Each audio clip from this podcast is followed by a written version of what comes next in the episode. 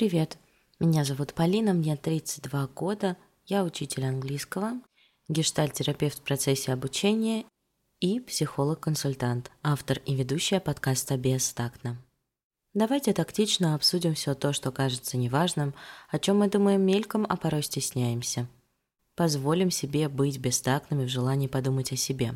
Тема сегодняшнего выпуска «Я прав, а ты нет». Желание доказать правоту как феномен поведения. Зачем мы испытываем потребность доказывать правоту? Кому чаще всего хочется доказать, а с кем легче договориться и признать, что ошибалась? Меняется ли это желание с возрастом?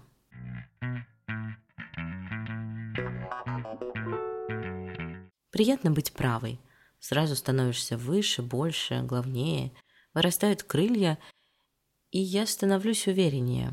Вроде бы легче доверять в будущем, но не факт. Помните сладостные моменты, когда происходит то, что вы якобы предвещали, но никто не верил? И так хочется прокричать на весь мир: «Я же говорила!» Кто чаще прав? Женщины в отношениях, матери в семьях, бабушки в спорах с детьми. Словно женщинам важнее быть правой. Старший брат или сестра в отношении младших сиблингов, учитель в отношении детей. Смотрите, правота будто бы добавляет веса, важности, ценности. Превосходство женщины в правоте очень важно. Словно она доказывает: я опытнее, я повидала больше, чем ты. Ты сильнее физически, если мы говорим о мужчине. Ты важен, а я важна, потому что права. На моей стороне быт и жизнь. Еще я лучше разбираюсь в чувствах, поэтому могу предсказывать реакции.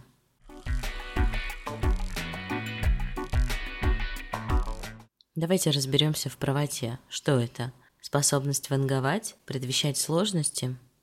Субъективное мнение, которое подтверждается фактом. Например, мама советует купить куртку сейчас, потому что зимой она подорожает. Дочь отказывается, наступает зима, и куртка дорожает на 3000.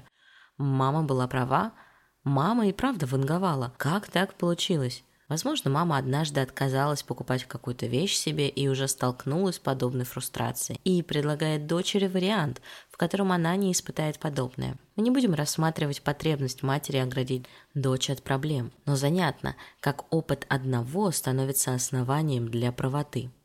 Когда я права, набираю невидимые очки опыта. +1 к XP. Система рейтингов в паре, в семье. Она негласна и невидима, но четко ощущается. Кто лучше разбирается в стирке, кто сейчас в компьютерах, кто в книгах, кто окажется прав, если посоветует что-то нужное. А что, если в семье становится так скучно, что нам нужен рейтинг? Или это часть идентичности? Ты спец по компьютерам, ты по стирке, ты по глажке, ты по уюту. Чтобы лучше ориентироваться и удобнее было навесить ярлык. Я задумалась, в чем мой отец прав? Наверное, в выборе насосов для водоснабжения. А моя сестра в выборе косметики, магазинов, оттенков сочетаний, поиска аккордов для гитары. Можно быть правой без ситуации проблемы. Поскольку правота связана с решением, то решение чаще всего связано с проблемой. Думаю, что эта цепочка неразрывна. А в чем бываю права я? Может, в орфографических или орфоэпических спорах, и то в разговоре с людьми, которые не очень в этом разбираются. Я не чувствую себя специалистом в чем-то, чтобы выделить себе сферу, в которой я буду права. Еще правота – это про чувство безопасности и опоры. Это новое знание о себе, что я могу быть права в каком-то аспекте. Значит, я могу опираться на свой опыт, быть правой. И в следующий раз, когда я буду принимать решение, мне понадобится чуть меньше времени, потому что со мной остается опыт проживания своей правоты. И я смогу на это знание снова и снова к нему отсылаться в своих мыслях.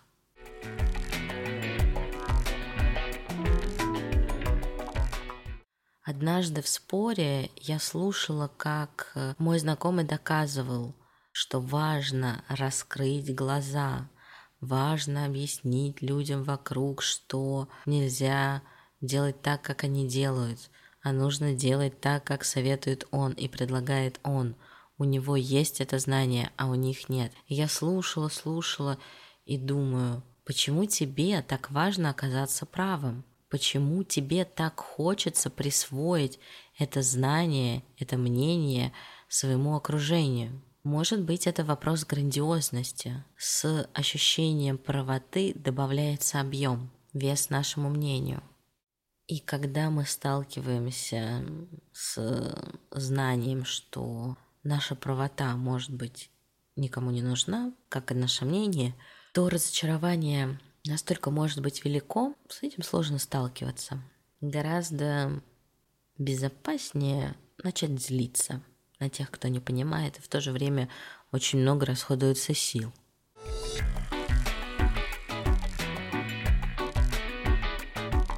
Я права, а ты нет. По-моему, самая простая игра, в которой замечаешь чей-то проигрыш и получаешь удовольствие от своей значимости.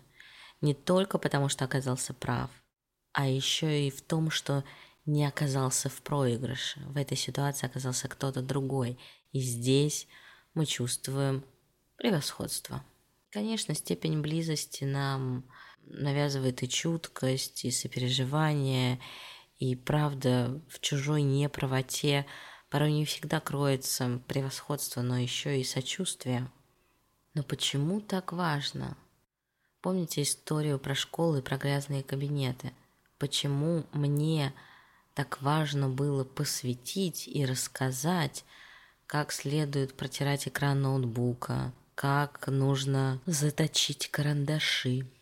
Это же было похоже на аманию, но на самом деле скорее на обсессивно-компульсивное расстройство.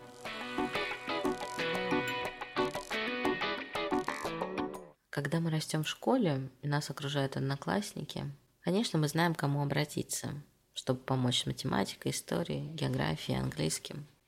Представьте, что мы продолжаем жить в школе, только вместо одноклассников у нас друзья, родные, коллеги.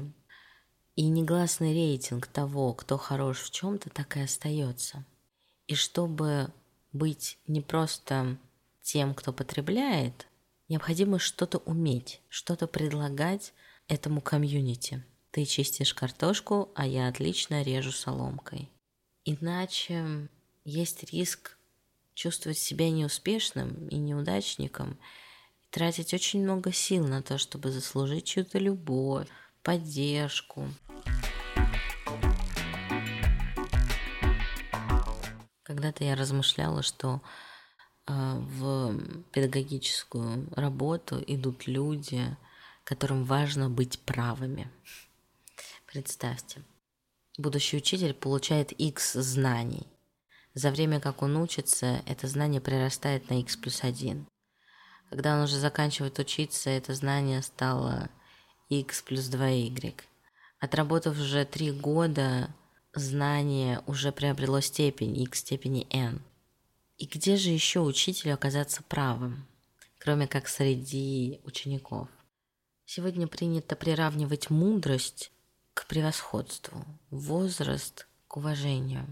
Для кого-то все еще взрослость, опыт и возраст являются основанием для безоговорочной правоты.